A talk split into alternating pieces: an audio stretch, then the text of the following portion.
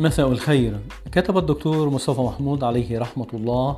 كتب يقول آفة هذا الزمان هي غياب الأخلاق وغياب الدين. وتراجع الدور الرقابي للأسرة وعدم وجود القدوة في البيت وفي المدرسة وفي الجامعة.